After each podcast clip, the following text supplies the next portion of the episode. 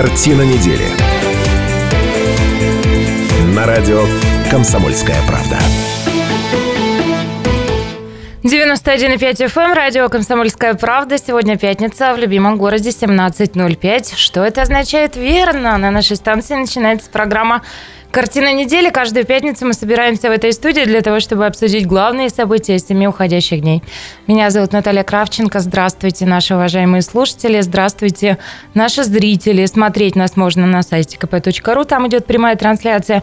И в Перископе нас можно смотреть. Подписывайтесь на Кравченко Наталью. Будете вместе с нами. Вот меня уверяют, что все в порядке. Я пока нас в Перископе не вижу. Перископ, если вы нас видите, привет вам. А что нам на себя-то смотреть? А на себя не смотрят. хочет смотреть политолог, популярнейший блогер Сергей Шмидт, популярный э, наш э, ведущий нашей программы. Э, прошлую программу пропустил, опомнился, вернулся. Привет, Сережа. Здравствуйте. Прошлую программу тоже пропустил, но тоже опомнился, раскаялся и вернулся. Доктор исторических наук, профессор Станислав Гальфарб. Добрый день. А, и к нам... Я, кстати сказать, э, прослушал запись прошлой программы. Очень мне захотелось э, с господином Бронштейном по поучаствовать в одной программе. Как он тут вас всех выстроил вообще, ну просто выстроил, приятно да? было слушать, да, вообще. Вот как он тут всех э, по ранжиру. Давайте пригласим, а? Ну давайте. Профессор Гальфарб, вам было приятно слушать Бронштейна? Это ну, вздох, так вот. глубокомысленный а, вздох. Мы ожидаем еще появления в этой студии советника мэра Иркутска Алексея Кузьмина. Вот-вот он появится. Он сейчас застрял, вы не поверите, в иркутских кварталах. Вернее, в том месте, где они должны появиться. А, прямо сейчас не очень благоустроенный район, прямо скажем, и поэтому там пробки. Алексея ждем с минуты на минуту. Темы программы, которые мы намерены сегодня обсудить вместе с вами. А телефон прямого эфира 208 005. Картина недели выходит только в прямом эфире и только для того, чтобы вы всегда могли могли к нам присоединиться и поучаствовать в обсуждении. Кстати, в прошлой программе у нас было, по-моему, рекордное количество звонков, потому что мы обсуждали а, первую топонимическую. Этот термин вроде бы застолбила за собой Екатерина Вырупаева, редактор а, телеинформа. Он уже а, прижился, но вот первая топонимическая, переименование а, улиц и скверов в нашем За городе эту неделю обсуждали. спокойнее не стало. Кстати, спокойнее да. не стало, поэтому эта тема по-прежнему на повестке. Ну так вот, что сегодня хотим обсуждать? МС-21. Восторг или скепсис? О чем договорились премьер-министр страны Дмитрий Медведев и губернатор региона Сергей Левченко. Нам тут держаться. ИГУ президента, зачем губернатор инициировал введение в ВУЗе новой должности. Первое – топонимическая, страсти не утихают. ЕГЭ, как много в этом звуке.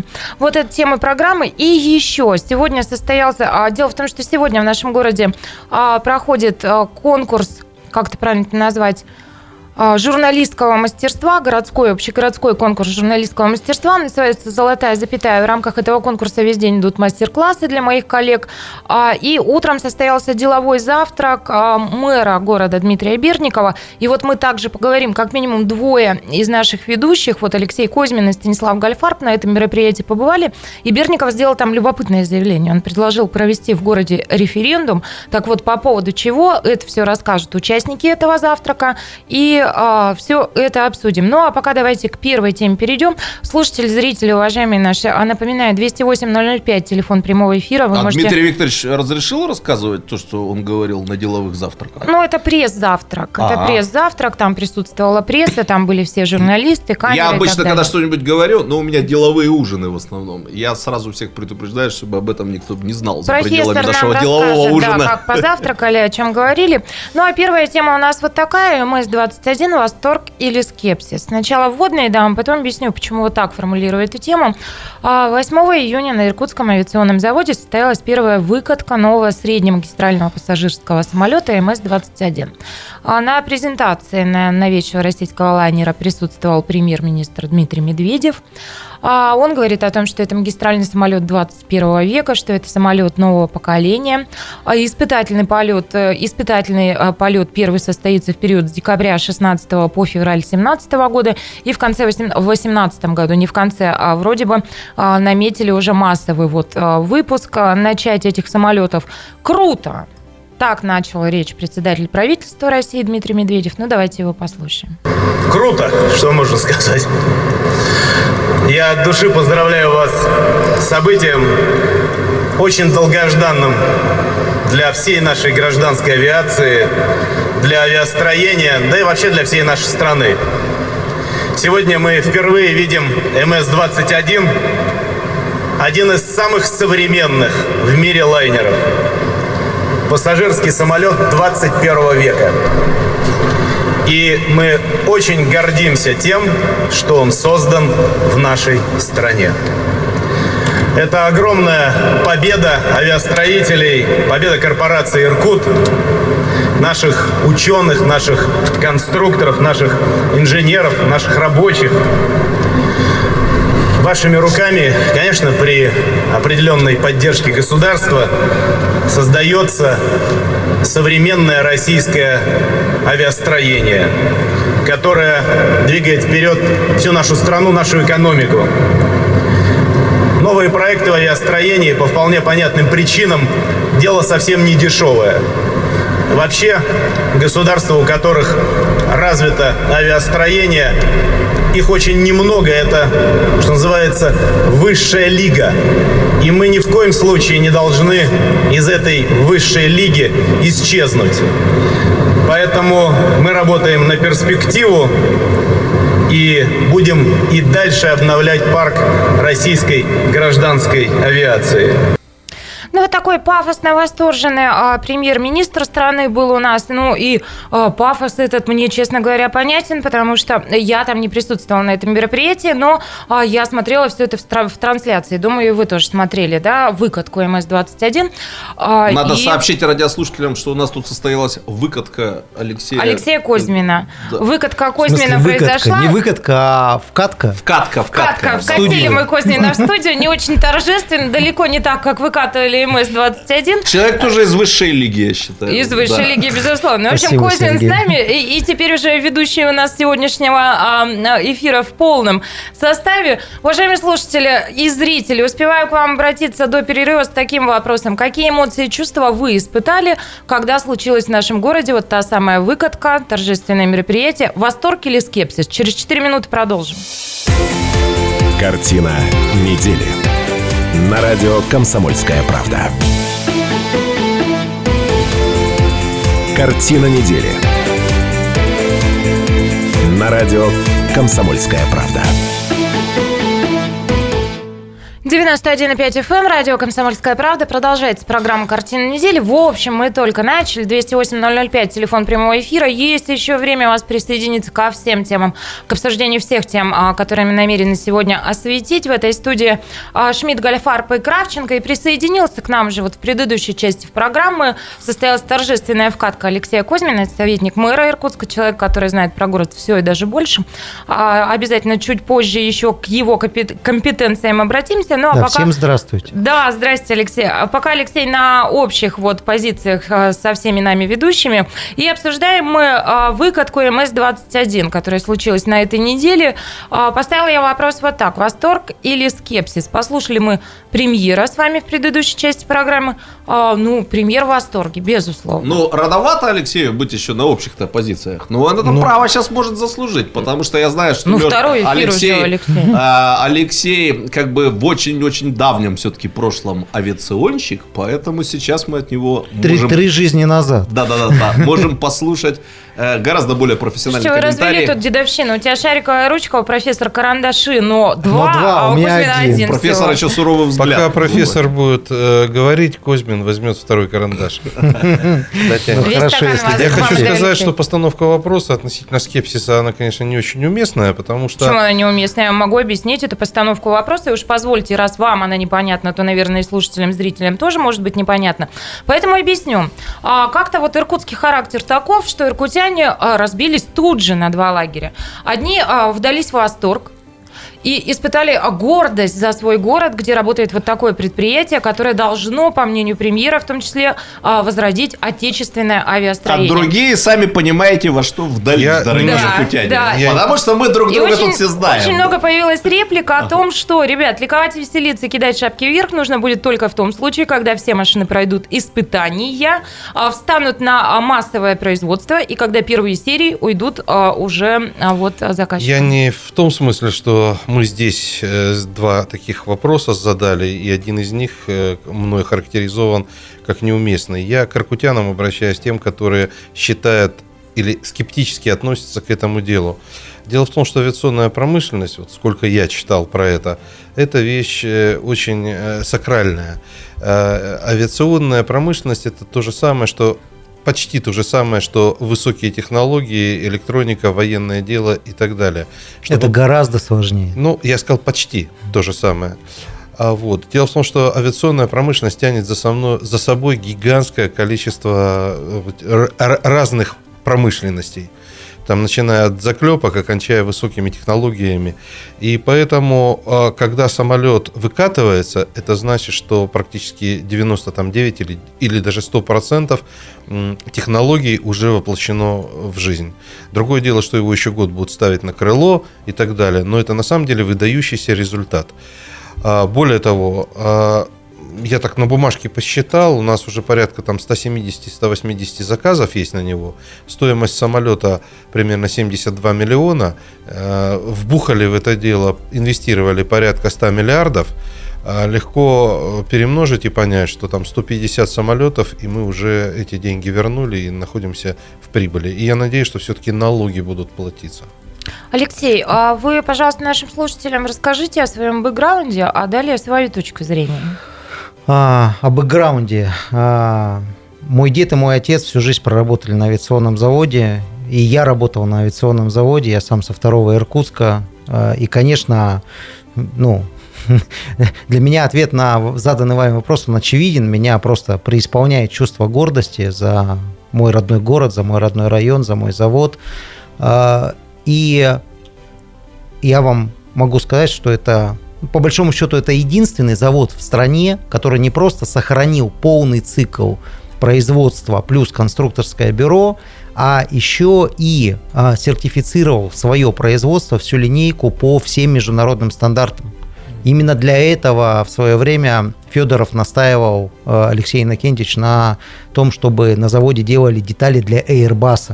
Совершенно не для того, чтобы на этом деньги заработать или там просто так там э, сделать международное сотрудничество, а для того, чтобы всю линеечку по всем международным стан- стандартам сертифицировать, и чтобы сейчас можно было наш самолет, который мы делаем сейчас, предъявлять на продажу на экспорт и сертифицировать по э, всем международным стандартам. Вот это, вот это крайне важно. Я в свое время закончил авиационный техникум, работал на авиазаводе, как я уже сказал, в Иркутском аэропорту.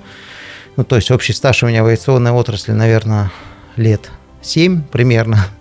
Поэтому э, Конечно, конечно, это гордость. Конечно, новая машина, новый самолет. э, Это делается очень долго. Тысячи людей участвуют в этом процессе.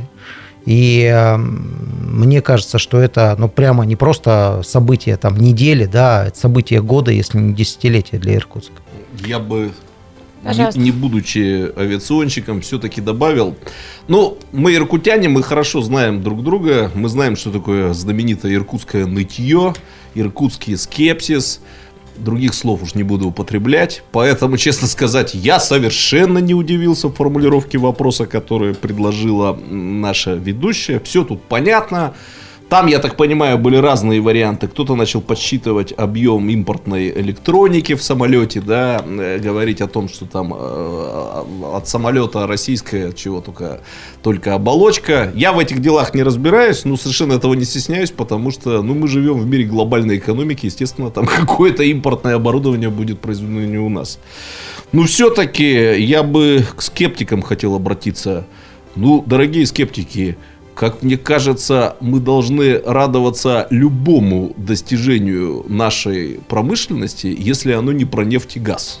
То есть вот мы годами говорим о том, что мы сидим на этой Да, игле. поддерживаю, да. Да. Алексей лучше меня разбирается в экономике. Как я понимаю, она устроена, может быть, не так примитивно, как э, многие считают. Но нефть и газ это действительно драйвер вот ее развития, да. То есть она сама-то не сходится к, нетро- к нефтегазовой отрасли, но на протяжении многих лет вот этим вот драйвом был, э, были эти дорогостоящие энергоносители.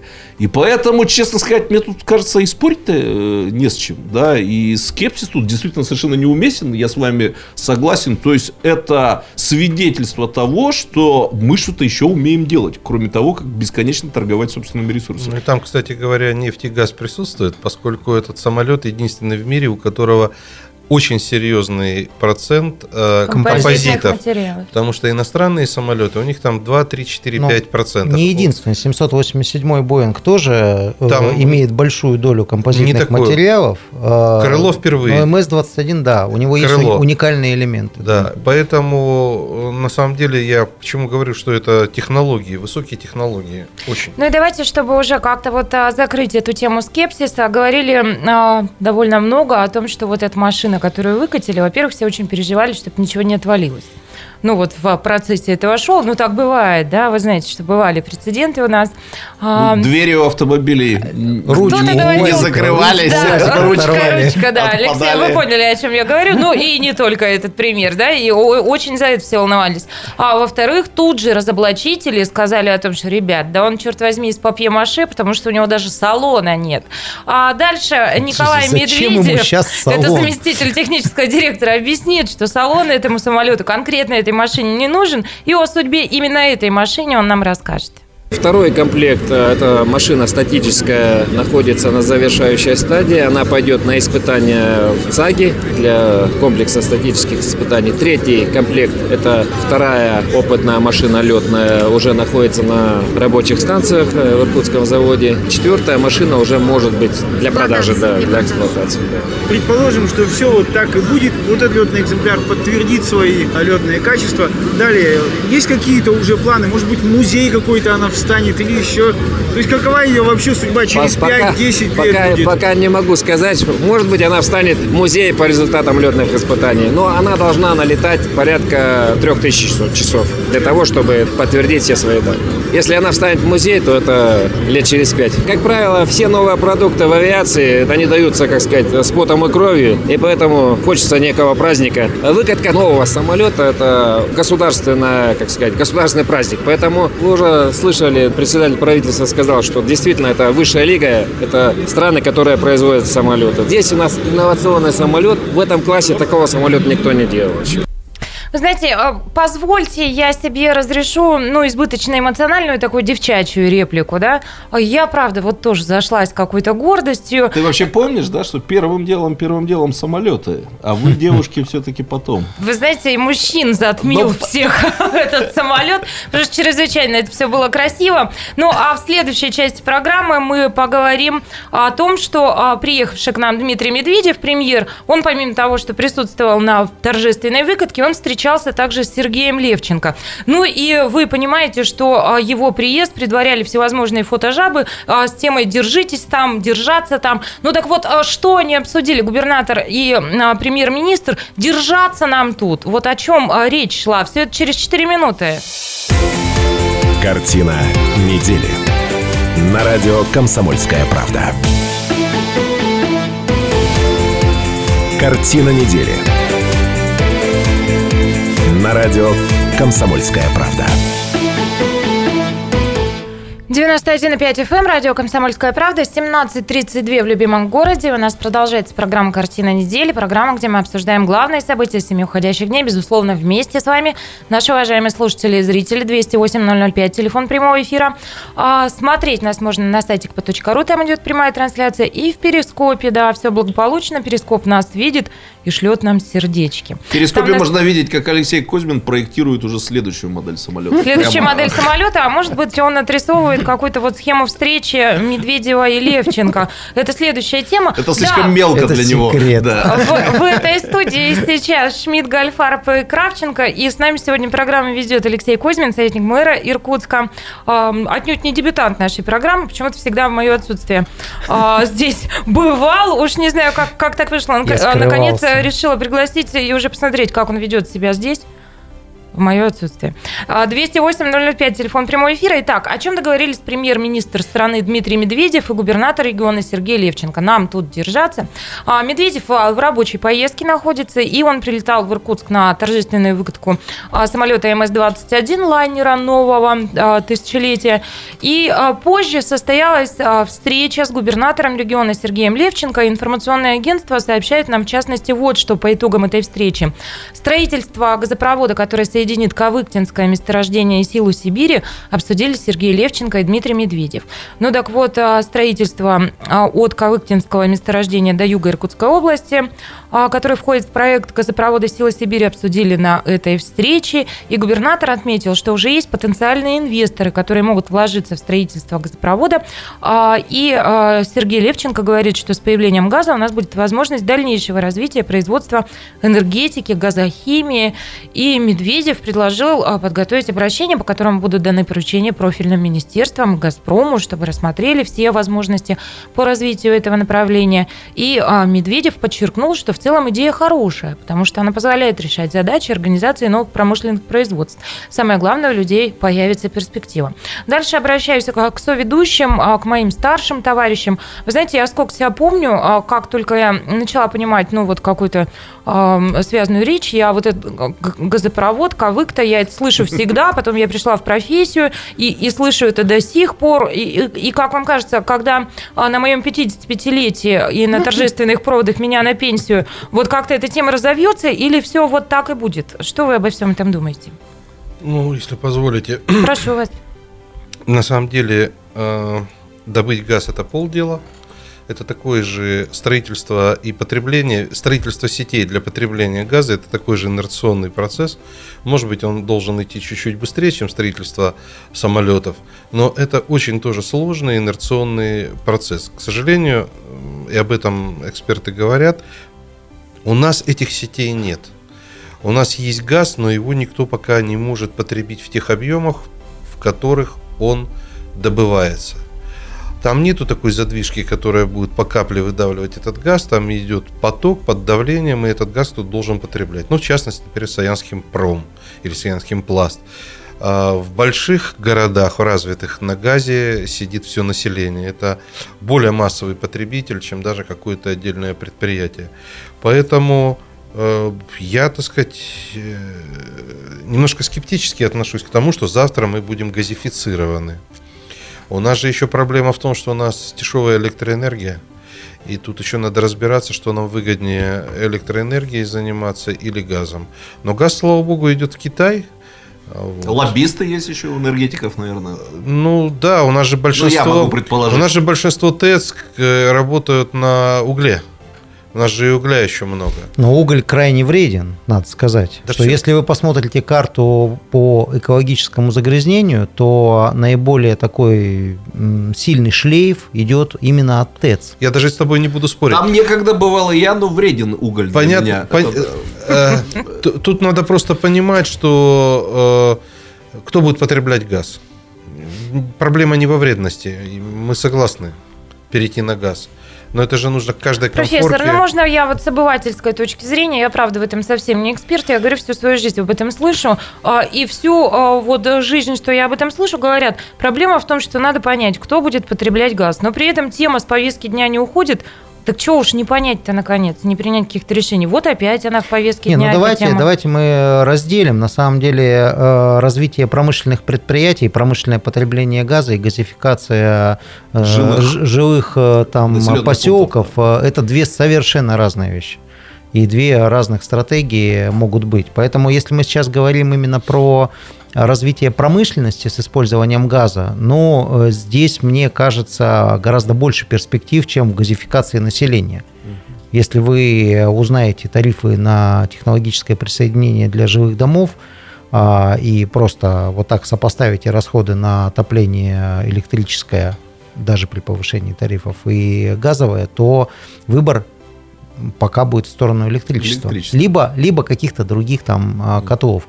Вопрос э, тарифной политики. Вот. А для производств там а, могут быть другие условия, преференции, с учетом государственной политики а, создания производств Алексей, с а вот- высокими переделами газа. А как это вот все-таки происходит? Сначала прокладывается газопровод, и вокруг него на него нанизывается производство, или это комплексно все разрабатывается? Вот как это, в принципе, может произойти? Вот опять, Наташа абсолютно права, я целиком и полностью тебя поддерживаю. Я вот Все мы в те- тут выросли тех- на мифе о нефти и газа Да. не Вот, учился. э, вспомните, Кавыкте. Нет, вспомните, как электричество развивалось и как это было. И тогда можно будет это спроецировать Ну, на газ. нет, при советской экономике было известно, да, там, можете э, это Нет, подожди. вспомнить, профессор. Подожди, ну вот, э, значит, э, было решено, что в Сибири надо строить алюминиевые заводы в Иркутске. Алюминиевые заводы без энергетики не существуют.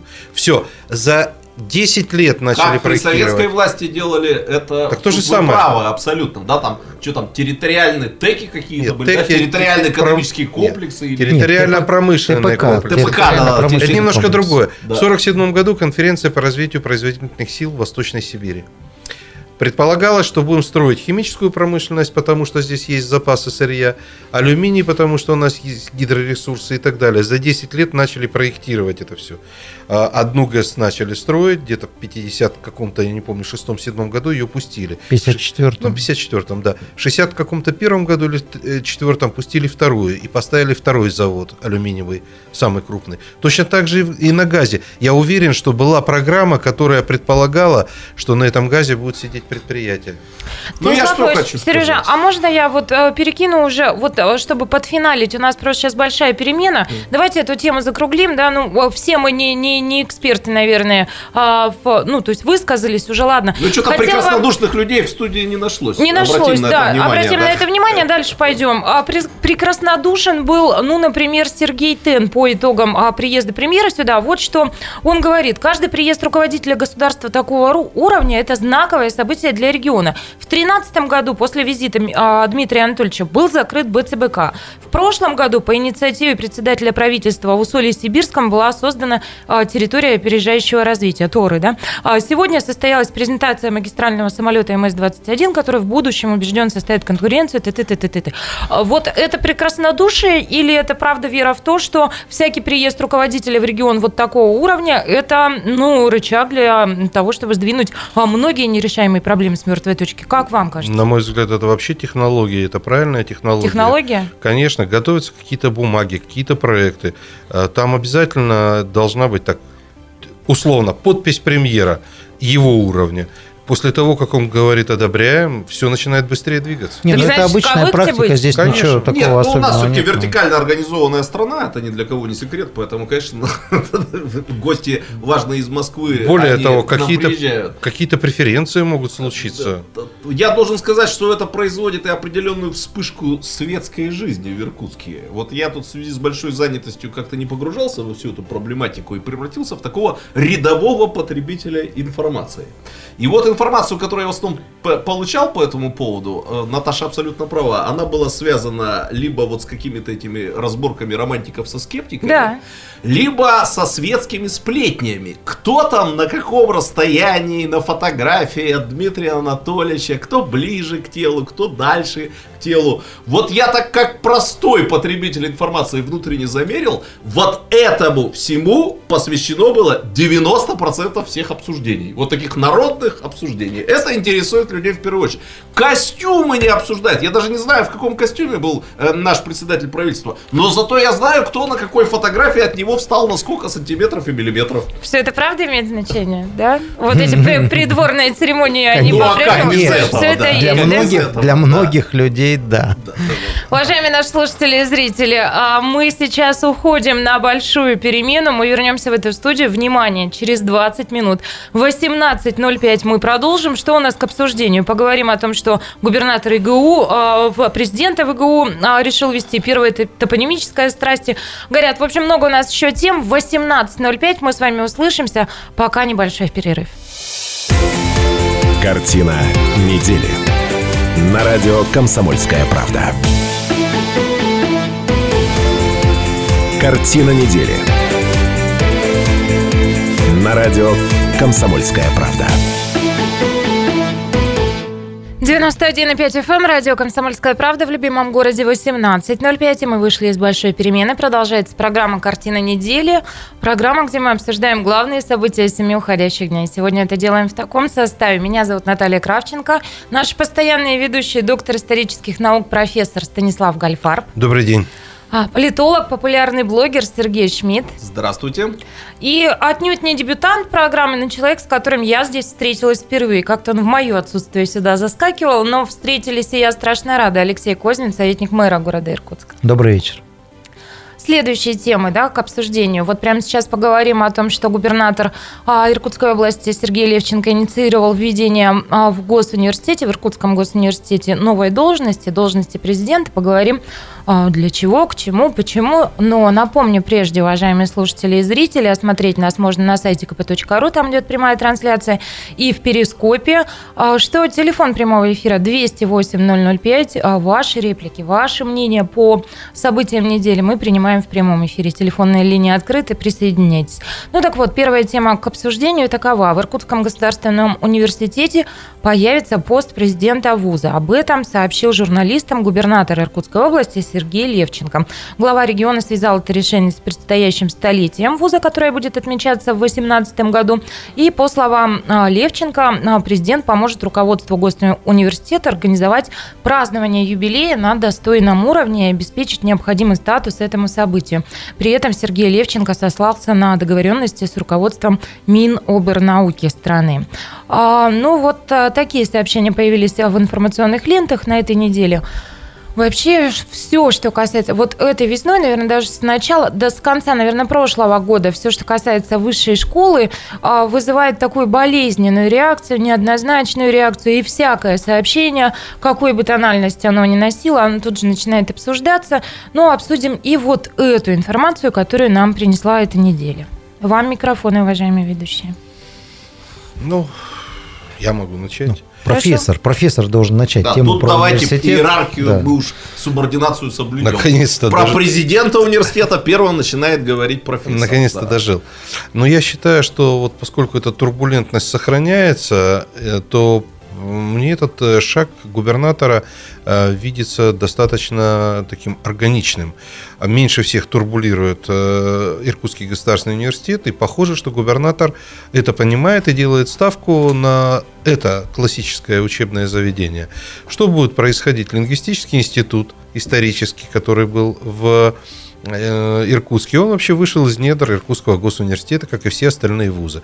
И он в качестве института может вернуться в лоно, что называется, э, Иркутского государственного университета. Все будут э, рады. Преподаватели, студенты. э, вот только Иркутский университет, не знаю, будет рад или нет, но это уже э, значит, менеджменту решать. Поэтому я в этом э, вижу только положительные стороны, и таким образом этот конфликт, хотя бы один, будет купирован. Станислав Ильич, позвольте мне уточнение. Я не совсем поняла причинно-следственные связи. Вы сказали, что меньше всех сейчас турбулирует я вас цитирую, Иркутский государственный университет. Так почему а, тогда есть необходимость ввести туда сейчас, президента? Сейчас договорю. А, Значит, поскольку Иркутский университет становится очень большим, там, И может начать турбулировать. И может да, начать этим. турбулировать? Э, э, Там возникает множество вопросов, связанных как с э, взаимодействиями с, государственной, с органами государственной власти, внешние связи и так далее. А, Есть смысл, на мой взгляд, я считаю это правильно, усилить значит, а не оперативное руководство, а вот именно взаимодействие с внешней стороной э, президентом, должностью президента. Более того, насколько я понял, губернатор предлагает, чтобы президенты были в ранге заместителя председателя э, правительства или заместителя губернатора Иркутской Ну области. вот сообщается, да, что кто-то из правительства. Я во водной Ну, части это тогда, не тогда это да? должность на общественных началах. Это должность на общественных получается. началах.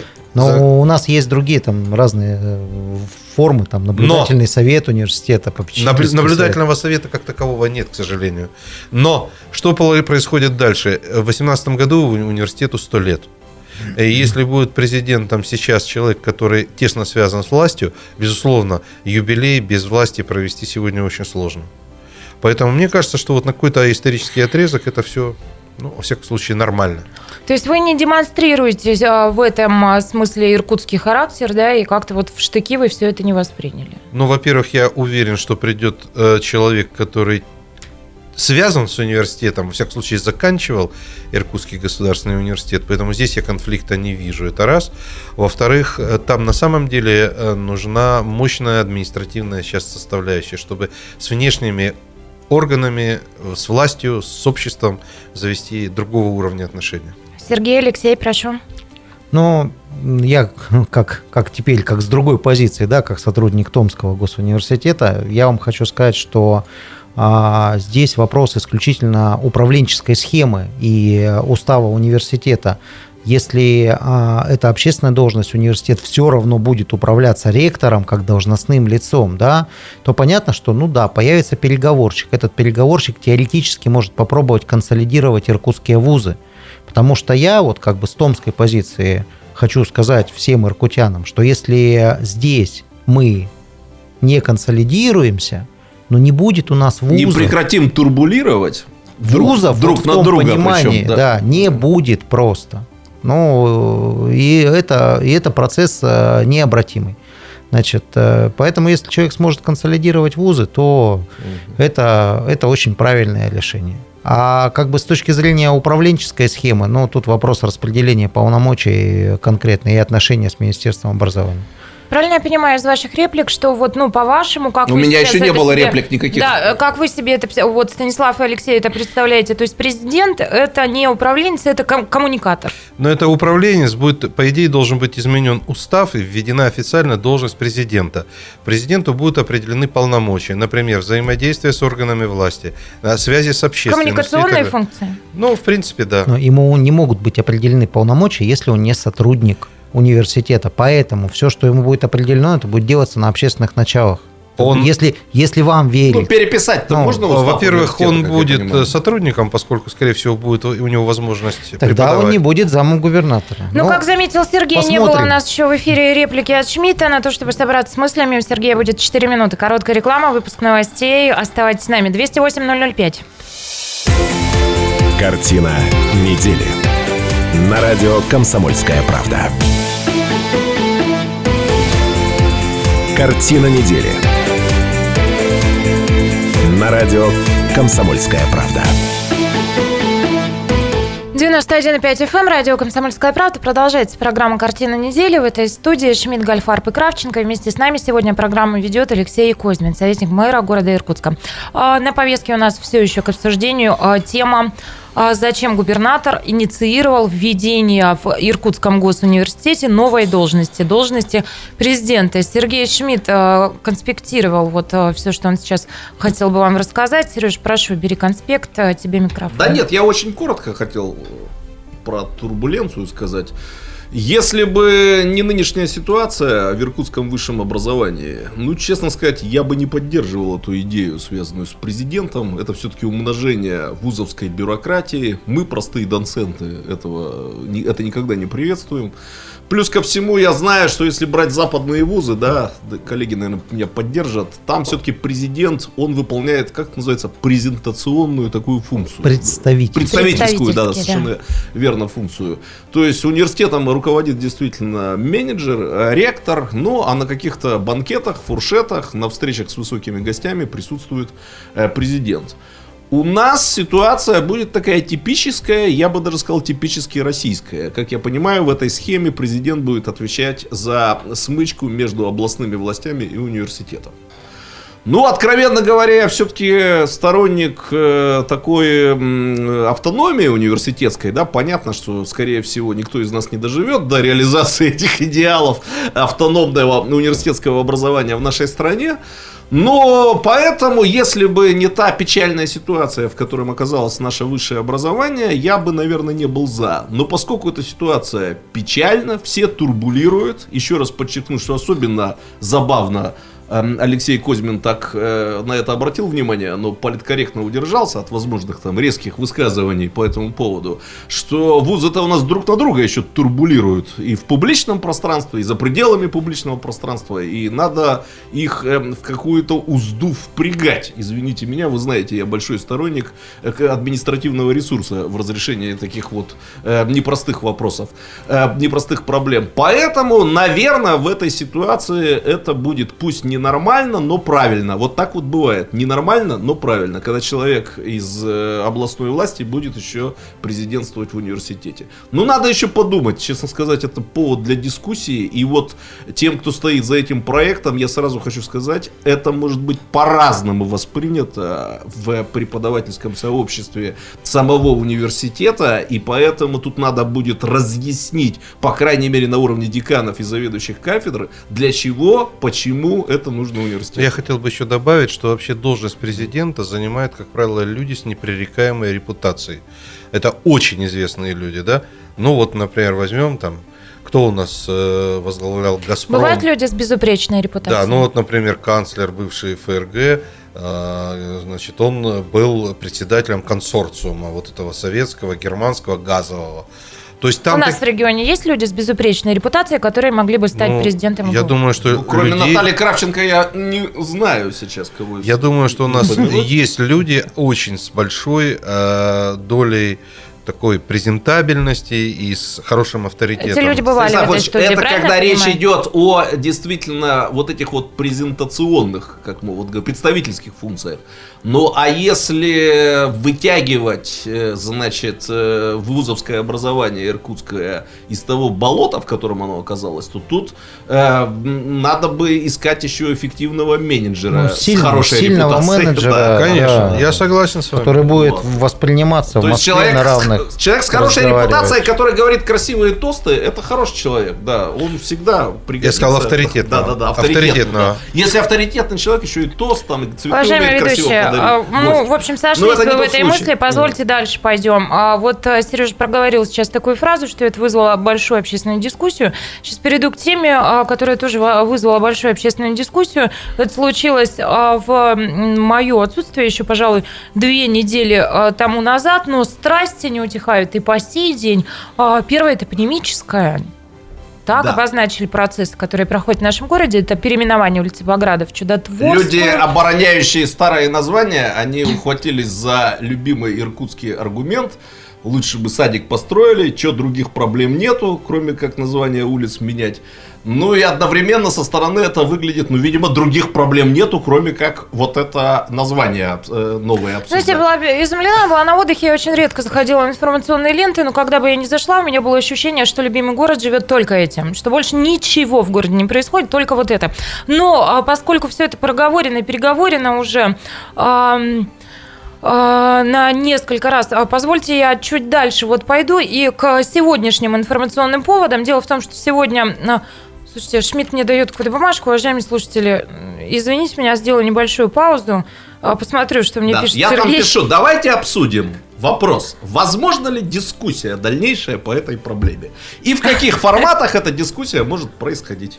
Ну, Давай обсудим этот вопрос. слушайте, ну давайте коротко. Мне кажется, мы вот А шаг вперед, какой два проблеме? назад. Какая, какая По еще проблеме, дискуссия? э, вот. Но давайте я просто выскажусь немножко. Давай, если выскажись, и мы пойдем а, Значит, на тему, э, что сегодня мэр говорил о А, референдуме. да, совершенно верно. Э, Значит, я так вот изнутри немножко эту ситуацию расскажу. Я знаю, что довольно много людей, это неудивительно, что они оказались противниками переименования, по крайней мере, улицы Баграда от Спиранского, слава богу, почти все отстали.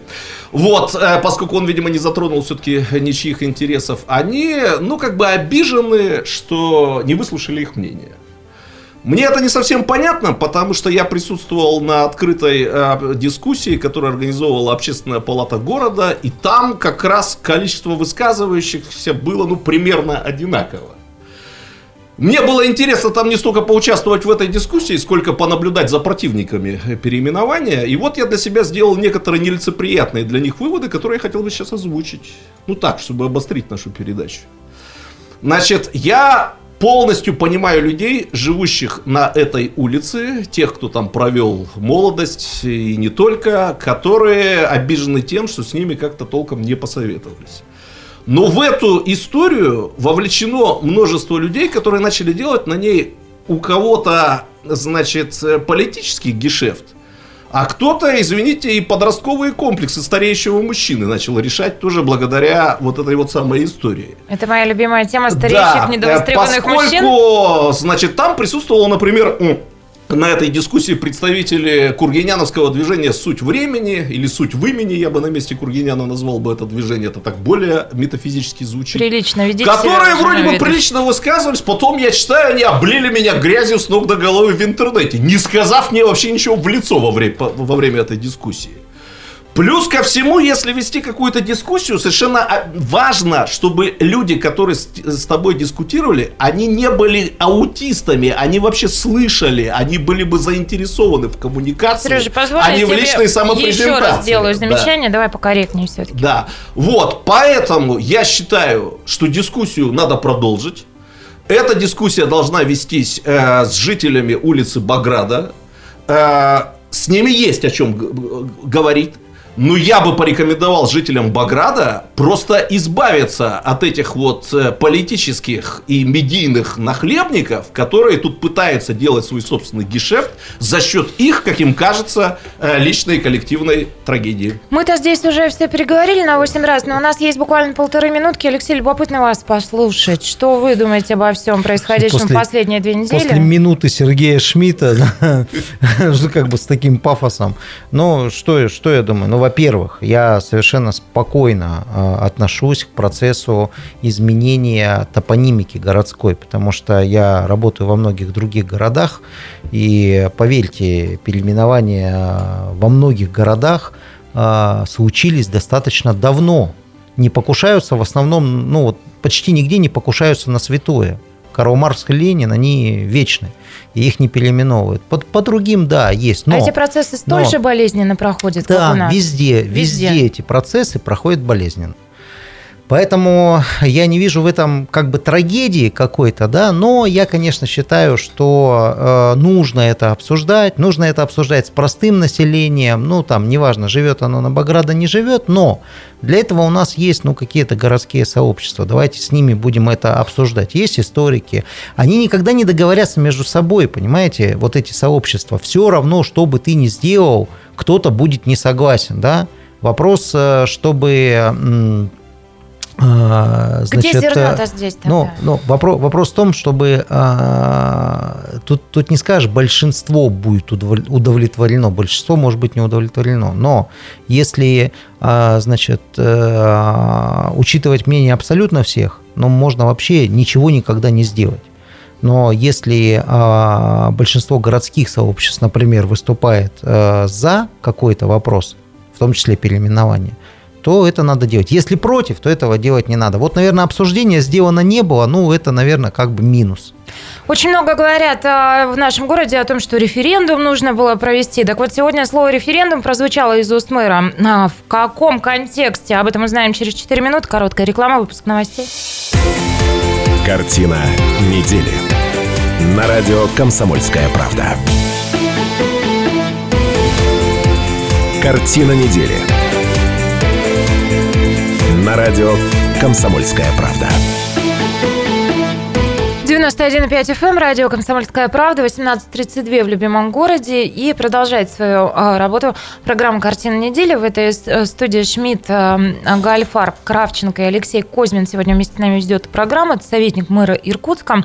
И вот сейчас, наверное, я обращусь а, к Алексею как раз и э, Станиславу Ильичу Гальфарбу, а, потому что оба наших ведущих сегодня присутствовали на пресс-завтраке у мэра города Дмитрия Берникова. Дело в том, что сегодня в нашем городе наз- а, наградят лучших журналистов. Проходит а, конкурс журналистского мастерства «Золотая запятая». В связи с этим в течение всего дня идут мастер-классы для моих коллег.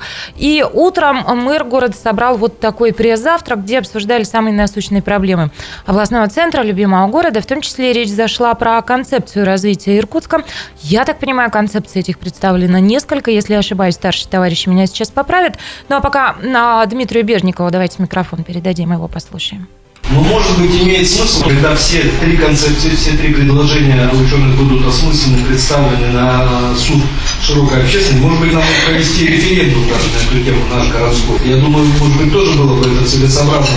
Вот этот вопрос расширения границ, он очень непростой. Это, на первый взгляд, кажется, колышки переставили, и, сказать, город стал больше. На самом деле, это очень серьезные экономические за собой влечет последствия. Я прошу прощения за качество звука, именно поэтому мы взяли совсем небольшой вот такой фрагмент выступления градоначальника. А теперь микрофон и вам передаю. Расскажите, что все-таки там было. Назвать это можно концептуальный референдум. Ну, совет- подождите, советник да- мэра. да- давайте, давайте я вам вкратце, чтобы слушатели и вообще сидящие в студии понимали, о чем речь, да. А, значит, э, в Иркутске был поставлен вопрос а, о том, что же делать вот а, с разросшимся реальным городом. Мы же все понимаем, что город по факту давно за границей за свои административные вышел, и э, там идет многоэтажная застройка в районе, да, а по факту-то это город. И э, мы пригласили три разных э, команды архитекторов, градостроителей, экономистов, э, транспортников. э, Одну из Питера, одну из Москвы, одна была наша иркутская.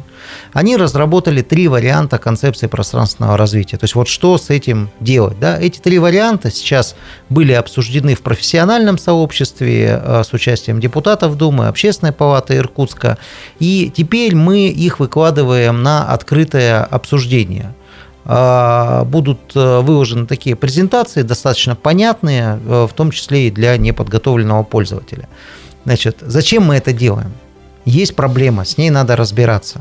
Значит, э, где-то примерно месяцев 8-9 назад поднимался вопрос о возможности изменения границ города Иркутска.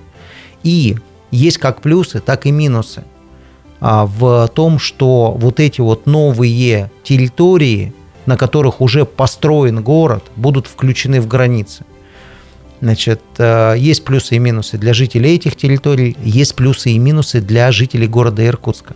И когда мэр говорил о том, что вопрос серьезный, его надо обсуждать и, может быть, проводить референдум, он говорил о том, что а, последствия этого решения а, тоже будут достаточно серьезны, поэтому люди должны понимать, и люди должны выразить свое мнение. И тогда можно вопрос поднимать на, на административный уровень. До этого нет. А можно ли во всем этом разобраться? Вот вы говорите, что это должно быть широкое обсуждение. А Я, как рядовой житель а, Иркутска, смогу понять, а, что предлагает каждая из этих концепций? Как это вообще? Ну, вы, как это вы можно донести до понять, каждого? Вы легко сможете понять проблему. Вы э, утром пытались проехать по улице, э, значит, э, по Академгородку.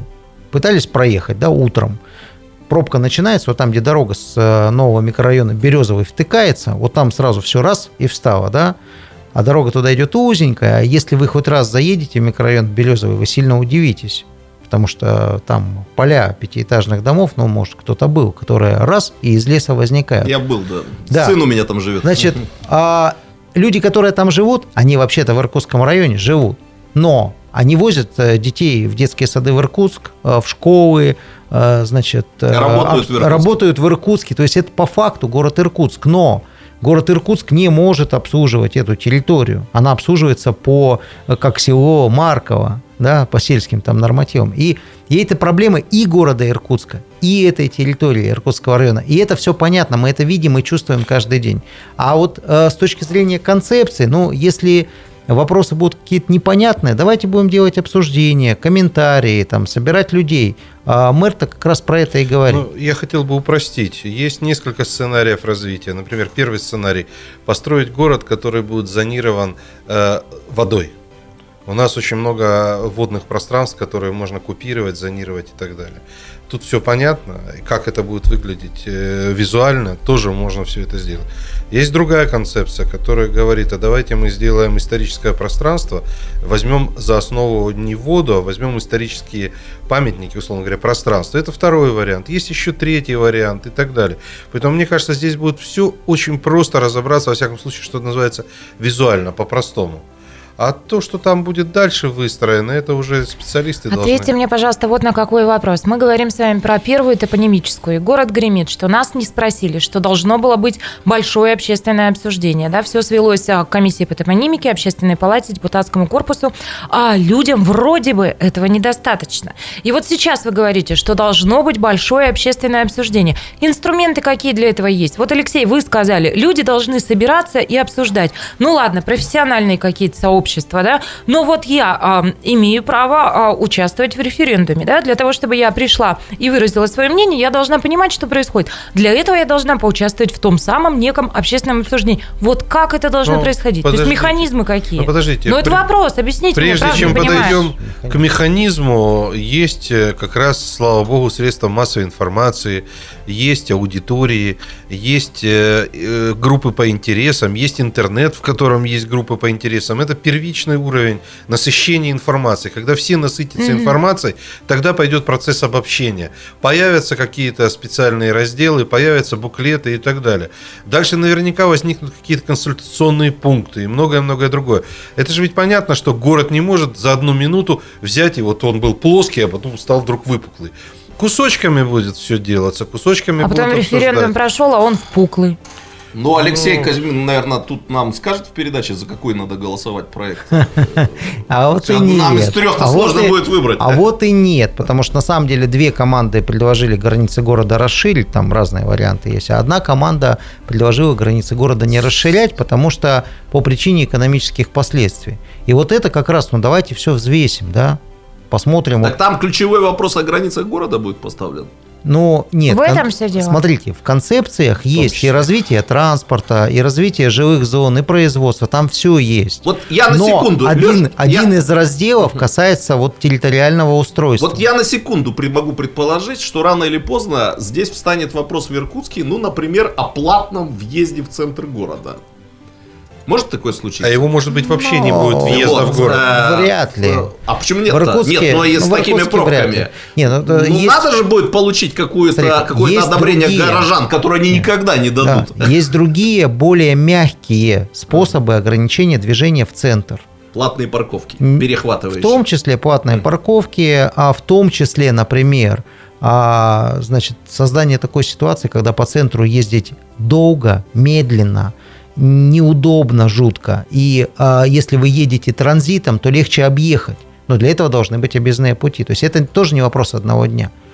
Вот. А если вы едете в центр, то, пожалуйста, приезжайте. Или еще сеть микродвигательных э, тележек, автобусиков и так далее, которые от какой-то точки тебя будут развозить во всех направлениях. Я это видел. Да, есть такое, да. Я когда вас слушаю, друзья, забываю о том, что экономический кризис происходит в России. А это все тянет за Еще собой. давайте Кстати, тоже, канатные дороги Я вот. Сережа, правда, я как в той песне, прости, я замечталась. Я, Я, как вот сейчас прекрасные слушаю, да. нулевые годы. А вот я сейчас вам скажу Вы это, Се- Сергей, ты на улице выйди, посмотри, какие машины ездят э, там, какой кризис. Нет, я знаете, э, Мы нам- Слушайте, а за мной приезжал, а, я вам клянусь, в службе заказ такси, а, за мной приезжал а, человек на а, новом просто Лексусе а, с салоном, который еще пахнет вот к- кожей. Поэтому то, что на- на- по улицам ездит, это Так вообще... это они не приняли просто- решение, узнали, что Я, журналистика время «Комсомольская время правда». мало, но я хочу сказать, если мы, независимо от того, иркутяне или нет, хотим жить хорошо, нам придется за все платить так, как это происходит во всех других странах. Я вам скажу, я приехал только что из Германии. Они живут в доме, они платят за печную трубу, они платят за то, что у них стеклопакет, они платят за лужайку, за воду и так далее. Поэтому у них уровень и зарплат, и экономики, и всего другого. Сообщающиеся сосуды. Нам придется за это платить. Станислав Гальфарб, Сергей Шмидт, Алексей Козьмин. Меня зовут Наталья Кравченко. На этом, пожалуй, мы сегодня программу заканчиваем. Но а, успеваю сделать еще одно небольшое объявление. Уважаемые наши слушатели, зрители, дорогие иркутяне, а в это воскресенье, 12 июня, в День России, «Комсомольская правда» уже восьмой раз проводит Байкальскую ярмарку. Большой семейный праздник состоится у Дворца спорта «Труд». А, Начало в час дня. Приходите, пожалуйста. Всех вас ждем. Ну, а на этом все. Соведущим моим спасибо. А вам, уважаемые слушатели и зрители, славного вечера и хороших выходных. Картина недели. На радио «Комсомольская правда».